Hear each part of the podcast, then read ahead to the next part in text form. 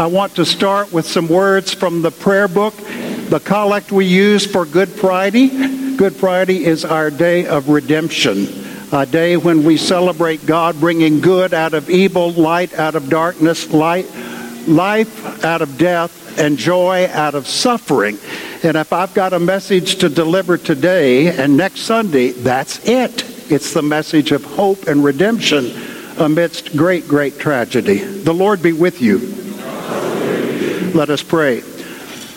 Dear loving and gracious God, let the whole world see and know that things which were cast down are now being raised up, and that things which had grown old are being made new and that all things are being brought to their perfection by him through whom all things were made, your Son, Jesus Christ, our Lord. Amen. Can you hear me okay now? I can hear myself. From the years 1995, 1997 until 2008, I was the executive assistant to the rector of Trinity Church Wall Street and chaplain to the staff. Now, you have to remember that Trinity Church Wall Street is rather large. It had almost 300 employees at that time in history. Not only its employees on the payroll, but all the ancillary groups like security guards and janitors who came in. Uh, I was the chaplain to this group, and it was my job to marry them and to bury them and to counsel them and to get to know them. And it was one of the most exciting experiences I've ever had. I ran with people I would have never, ever run with and got to know them intimately as a priest does in all sorts and conditions and eclecticisms. It was really something. Trinity Church Wall Street uh, began its services in Manhattan as the second church in town in 1696. It borrowed its constitution almost completely from St. Mary Le Bow in London, and it still operates by that constitution. By what used to be called a gentleman's agreement, we don't say that much anymore. It agreed to it agreed to agree with the Episcopal Church when it came into being in 1789. Uh, before that, um, it was sort of on its own. It has some peculiarities thanks to that particular constitution. One thing is vestry terms. Have any of you ever served on a vestry at Trinity Cathedral? Uh-huh. Uh, you're shaking your head and laughing. Your terms are three years. At Trinity, they're seven years, and they can exceed, succeed one another. So you can serve as many as 14 years on the vestry. If you are senior warden, you're allowed to serve 14 years per term, and you can serve up to 28 years. That's a long time. And the reason is continuity. It is such a complex organization. Not only as a church, but it has 45 other departments a retirement center, a great ministry to the homeless, a conference center in Connecticut, an incredible communications center, and the list goes on and on and on. It sports a budget these days of five or six hundred million dollars. And when I was there, I used to think, well, I used to be the rector of Harrison, Arkansas, and our annual budget was thirty-two thousand. So there's. I couldn't even think about the zeros up there. I was a, a lost ball in high weeds for a good long time. Trinity Church has made a number of significant excursions and incursions into the role of the history of the United States. It's had some notable vestry people in the past. Uh, one is Alexander Hamilton, who is on your $10 bill, and another one is Robert Fulton, who invented the steamboat, and there are many others there in the churchyard. Uh, it's been there serving that particular location for all of these years. 1703, the Queen of England gave it 250 acres in Manhattan to develop. And it still owns a portion of that. It's called the patrimony. It probably should have been called the matrimony given, given her gift. But now it has 28 buildings in the Wall Street area with almost 80,000 square feet of rentable space. It has become the largest commercial real estate operation in the city of Manhattan. It has the best music program in town. It has a hospitality like no one would believe. It opens its doors to anyone and everyone. And because of the life we live right now, it also has a machine like we have at the airport to check security as you walk through the door. And the thing we used to say about Trinity, which was our chief evangelical tool, we joked, was that it had two large public bathrooms. Have you ever tried to go to the bathroom in New York City? It is impossible. Trinity had the wise idea of opening these two gigantic bathrooms, and the tour buses began coming in droves. On Sunday morning, we used to laugh at the people who would come in in the middle of the service, stand at the back. And a lot of them had little hats on and masks on and all kinds of things.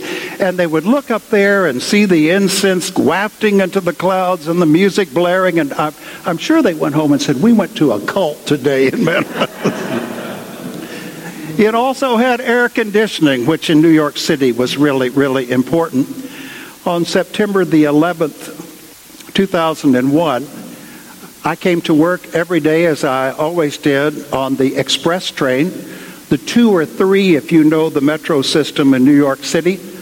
I lived at Riverside Drive and 93rd Street, and I always walked down to the 96th Street and Broadway station, got on the express train, and it took me all the way to Chambers.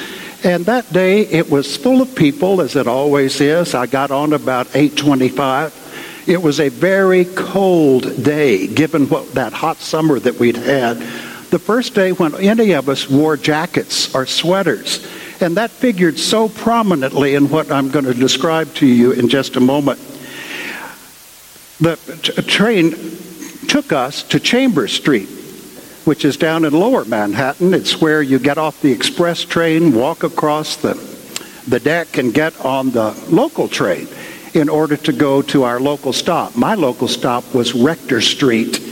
Uh, many of the names of the rectors of Trinity Church, and in fact, the name of the boss himself, are listed as, as particular stops down in that part of Manhattan.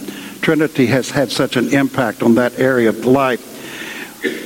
As we rolled into Chambers Street, getting ready to get off the train, the conductor said, and he said it in a rather poised tone of voice. He says, There's been an incident at the World Trade Center. Get off the train. A few seconds later, he said, Get off the train. And then at the top of his lungs, Get off the train. And all of these people, we were squeezed in the car, began to get off the train and they began going up the stairs right into harm's way.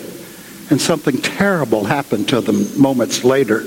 There were about six of us on the car. I was in the middle trying to get out, and we heard the conductor say, Get back on the train. Get back on the train. So six of us got back on the train. And we made the local stops. We went to Cortlandt Street, right underneath the World Trade Center. And the next stop was to be Rector. Only that day, we skipped Cortlandt Street and as he said in the New York Times the next day, the conductor who was interviewed, he said, I drove the train as fast as I've ever driven a subway train in Manhattan because I knew that there was great danger. And we went through that, it was just a blur, and people were saying, Why didn't we get to stop? We got out at Rector Street, and I walked up the stairs. And instead of being that bright, beautiful, clear day, the, the, the sky was, was full of debris and it was very, very cloudy. And there were people rushing from that particular area down Greenwich Street to Liberty Street, where you could stand and see the two towers. A friend of mine from the real estate company, again, Trinity has the biggest real estate in the city of Manhattan. My office was next to his. We became great friends. He said, Stuart, a tiny plane has just hit one of the towers. Let's go down and see. Well, like a fool, I always do things like this. I said, Oh, let's go. Let's go see what's happening. So we ran down to the corner of Liberty and Greenwich and we watched, I believe it was the South Tower. I may have gotten the two confused at the moment. We watched the South Tower and wondered how in the world a small Cessna 152 had caused such a holocaust in the sky. Three floors were ablaze. Something terrible had gone on. And yet people were reassuring each other You know, reassurance never reassures. They were saying, oh, it's okay. It was a small plane. All will be well. All will be well in a matter of moments. Well, as we edged closer to the building at two, months, at two minutes to nine o'clock, many of you were watching television at that time, the unthinkable occurred, the unimaginable. That second jet 767 Boeing jetliner traveling at a speed of seven, let's see, 587 miles an hour, came from the west, hit the tower under which we were standing, and at the last second, the pilot knew how to change the attitude of the plane so that it would maximize the strike. The plane went in that way rather than this way. An enormous holocaust in the sky an ear splitting uh, explosion, the likes of which I've never heard in my life. Debris began falling, jet fuel ignited part of Liberty Street, a bus was on fire, there was chaos. And yet people were standing there just like I'm standing before you today, like mannequins looking up into the sky.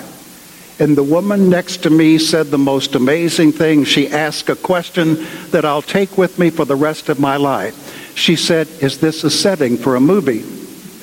And I said, with just as much poise and just as much uh, blase attitude, yes, I think it is. What were we doing? Waiting for Bruce Willis to appear. Uh, somebody to come and save us. And I think what we were, the reality was so painful and so unimaginable to take in that we were steeped in that human dynamic that is called denial. Remember what denial is? Refusing, let's see, sincerely believing that which is not true. Denial is refusing to acknowledge what in my heart I know to be true. So there we stood like mannequins until this friend who took me to the da- disaster shook me physically by the scruff of my neck, this side of my black suit, you know, at Trinity, we had to wear black suits all the time. We never were allowed to wear any other thing because that old Constitution and canon said that's what we should wear. So I had it on. Uh, he shook me and he said, he shook me until my teeth rattled.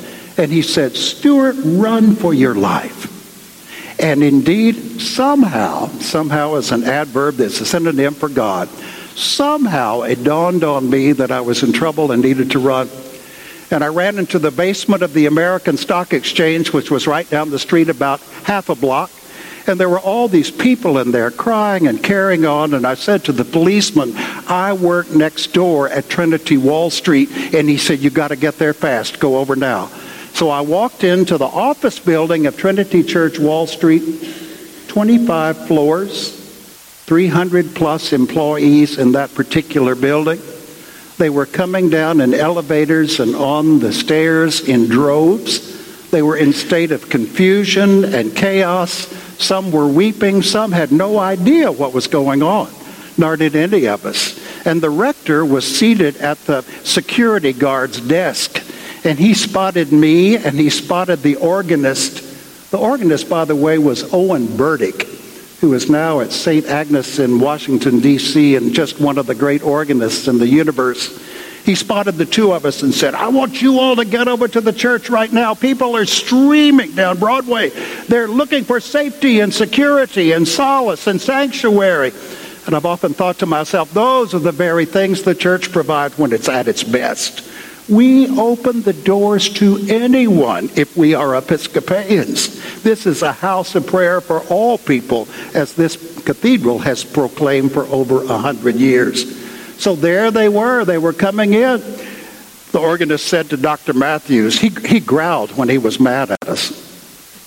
I was on the 24th floor. His office was on the 25th. I was his executive assistant, and he would scream down the down the down the circular stairway sometimes, Stuart, get up here. And I thought, oh my God, what have I done now? What have I said? But he would say things like, Stuart, I've got to, I've got to go to London tomorrow. I've got to meet with the mayor of London. I want you to go instead. And I said, well, what am I supposed to do? I don't know. Just go. Just go. Here are the tickets. And there I went. That was, that was life at Trinity. And I look back on it with a lot of euphoric recall. At the time, it was uh, some, sometimes quite painful. He said, I don't care what you do over there, just get over there and deal with that crowd of people. So there we went, and we crossed a pedestrian bridge over Church Street, separating that big street from the church building itself. These days, there's a lot of traffic on that. It's dangerous for parishioners to go back and forth, so they built a very expensive pedestrian bridge. And the taxes on that per year are equal to Trinity Cathedral's budget, I do believe. We got over, we went into the sacristy, and we did what I think was one of the dumbest things I've ever done in my life. But I had something on my mind. Your, your, your memory carries wonderful things and they come out when you need them the most. Uh, we put on we put on vestments to go to the disaster. We heard people were coming into the church. I put on a cassock and surplice, and the organist did the same. And uh, I had in my hands a book of common prayer, which is a great thing to carry to a disaster. Please carry one. this had just come in the mail the week before. It was from Navigation Press, and it was sent out to all the clergy in the land as a freebie. It was called uh, it's called the Message. It is a translation dash paraphrase of the Holy Bible. So I had that with me, and I had a hymnal with me. And I guarantee you, I couldn't have taken three better things to a situation than those three. So we went into the church. Owen got on the organ bench on that gorgeous, gorgeous Skinner organ, which was utterly destroyed not too much longer later. And I went to the chancel crossing, just about where the dean gave announcements this morning. But I stepped down into the congregation. And there we extemporaneously did a service of scripture reading, hymn singing, and prayers. And if you've got prayers like this, and if you've got hymns like the kinds we have that anyone and everyone can sing, and if you've got a scripture that can really assure people and not reassure, but speak the word with authenticity and strength and power, then you've got a lot going for you at that moment. And if your adrenaline, adrenaline is at a high level, it's amazing what things you can put together and assemble at the last second.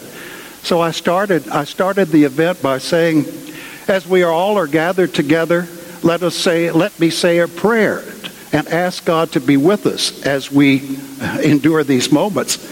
It's the prayer for quiet confidence. It's in the prayer book, and this is my own adaptation. After I prayed it, something amazing happened. It's never happened to me in 46 years of priesthood, but it happened that day. I said, The Lord be with you, which was foolish because no one said a word when I said that. O God of peace, who has taught us that in returning and rest we shall be saved, in quietness and confidence shall be our strength. That praise from the book of the prophet Isaiah. Lift us, we pray you, to your presence where we may be still and know that you are God, that you are closer to us than the breath we breathe and always doing for us far better things than we can ever ask or imagine. We pray in the name of Jesus Christ, our Lord.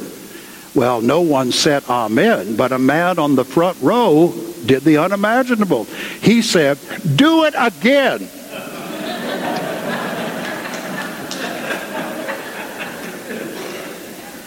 Now, at the 11:15, the service, when I do the collect, after the collect, I can imagine what would happen if someone stood up and said, "Do it again."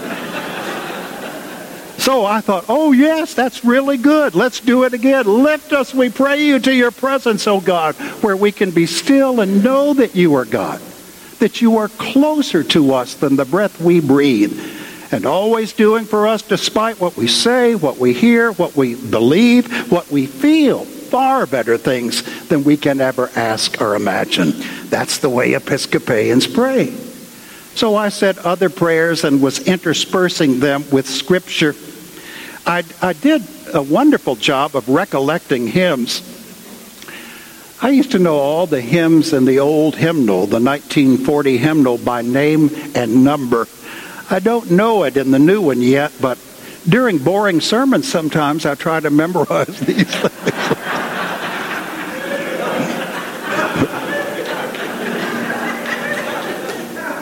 There are no boring sermons here.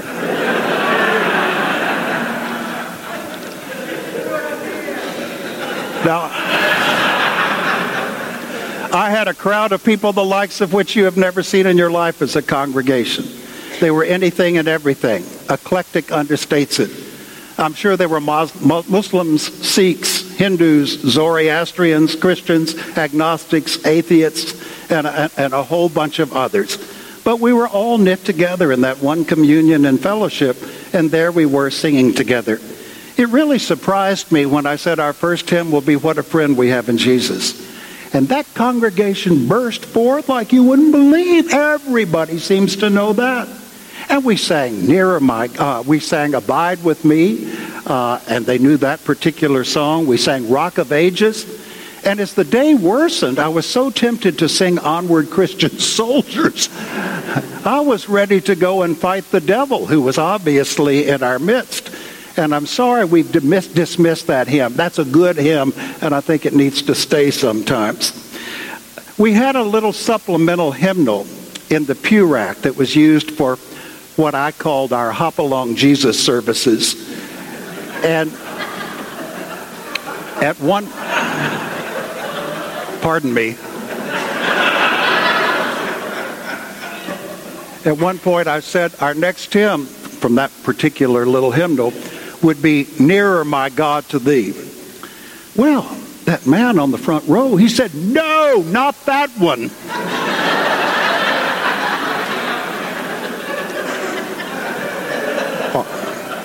Are you old enough to remember the first rendition of the Titanic movie? As the boat was going down into the drink, the little brass band up there in the front of the boat was playing what? Nearer, my God, to thee. And I shifted into high gear and I said, Oh, you're right, you're right. Our next hymn will be, Oh God, our help in ages past. Now, an amazing spiritual consolation happened as we turned to that hymn and began singing it.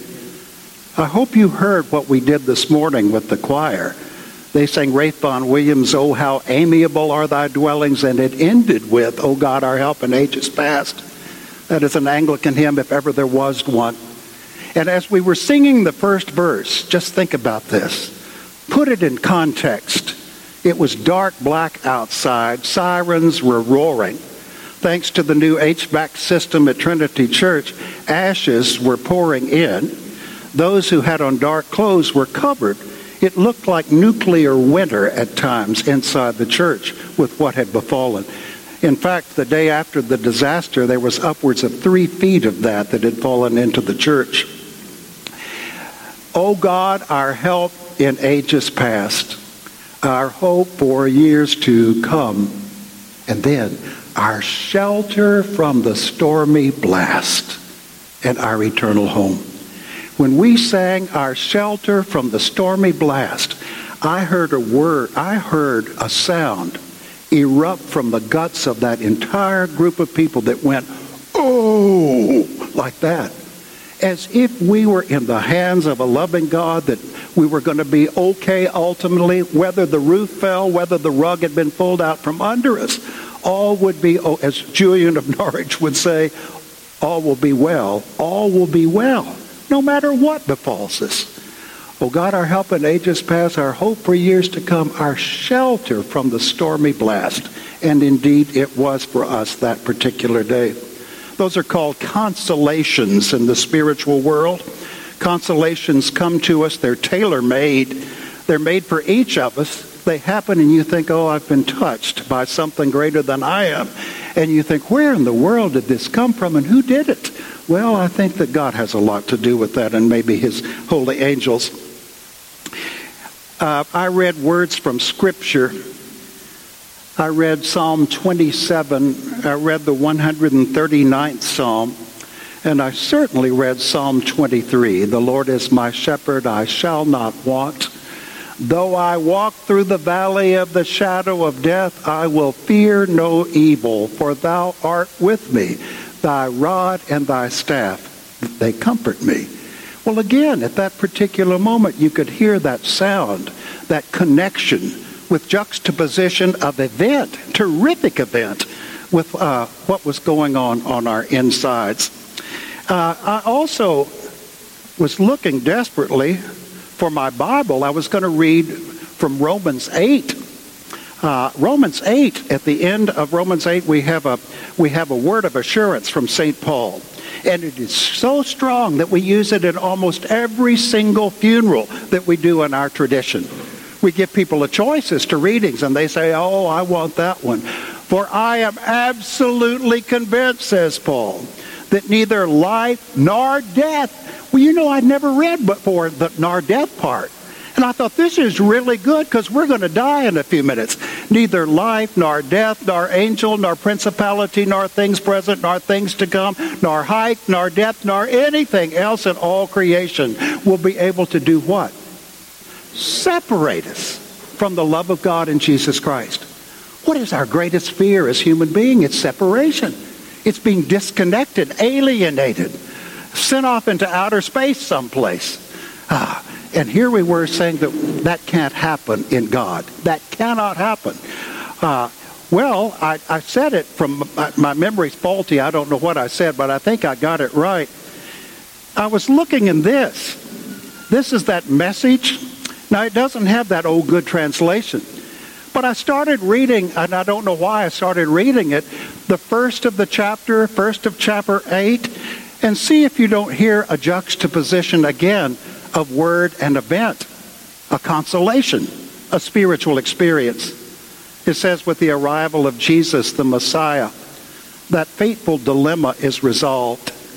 Those who enter into God's being here for us no longer have to live under a continuous, low lying black cloud.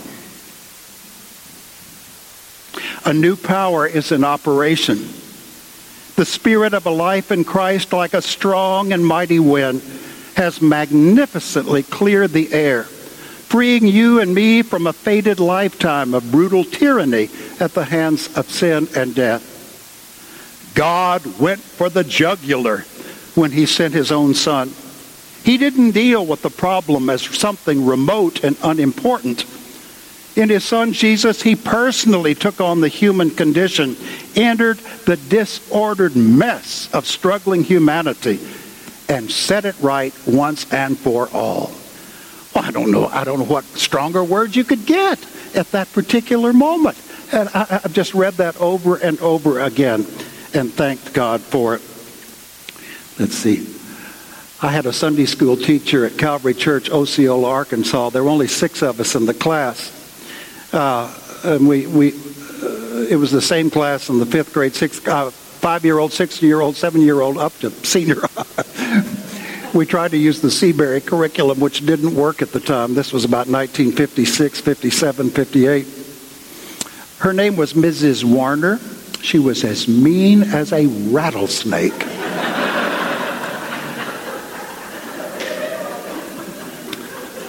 but thank God for if I ever see her again, I'm going to express my gratitude. She made us memorize, memorize, memorize. Memorize the Lord's Prayer. Memorize the 23rd Psalm. Memorize words from Scripture. And indeed we did. I remember a very tearful night when she said, You've got to memorize the Beatitudes. blessed are the poor in spirit. Blessed are those who mourn. Uh, uh, blessed are those who are insulted for my sake, etc. Well, I, I, remembered Mrs. Warner at that moment. My brain was working overtime. I turned to Matthew 5 and I began reading this. And I was reading this when all hell broke loose. It was 9:59 a.m. Eastern Time. A sound like no sound any one of us had ever heard or ever wanted to hear again forced us to our knees. 102 floors of the North Tower of the World Trade Center imploded in on itself. And the noise, we were only 150 yards away. That's just over a football field. The noise was bam, bam, bam, bam, bam, bam, bam, and the clerestory windows in the church popped out and the lights went off. And some of the people got underneath the pews as if the wooden plank of the pew would save them from a falling ceiling. I was reading these words. Let's see. You have, this is this was this is right following the beatitudes. You have heard that it was said, "You shall love your neighbor and hate your enemy." But I say to you, love your enemies and pray for those who persecute you. I almost stopped reading. I thought this is inappropriate. I don't want to read this right now. I want to go out and persecute someone. And it says, so that you may be children of your Father in heaven. You have heard that it was said, an eye for an eye and a tooth for a tooth. But I say to you, do not resist one who is evil. If anyone strikes you on the right cheek, turn to him the other also. And I'll end with this portion of it. That message jarred everyone in the church, especially me. Rumors were everywhere. People were whispering to each other they would come up to me and say, Do you know that all of Manhattan is under siege? They told me that the White House had been vaporized. They told me that the planes had hit the towers and that they were now over Dallas, Texas, of all places. Well, my sister at the time lived in Dallas, and I was obsessed with thinking about her. And then when someone said to me, Oh, the planes, a plane has hit the Pentagon. Well, my son lived three blocks from the Pentagon at the time. And I absolutely was just starstruck at that moment with fear and concern, but just kept right on going as we all did. The managing editor of Trinity Communications was in the congregation that day, and he wrote these words To hear at that particular occasion the exhortation, Love your enemies and pray for those who persecute you, was extraordinary. In my opinion, the first strike in the war against terrorism occurred when a priest persisted in reading the Beatitudes before a shocked and dismayed congregation. Against the background of smoke seething from the wreckage of the towers, hearing Jesus' exhortation to turn the other cheek was absolutely monumental. I'm quoting him. The moment has stayed with me and will continue to do so forever. That moment, he says, has taken on a life and a momentum all its own. And perhaps it will live in God's economy as our nation's very first strike against this new and insidious war against terrorism, and quite a different kind of strike than those that actually succeeded it.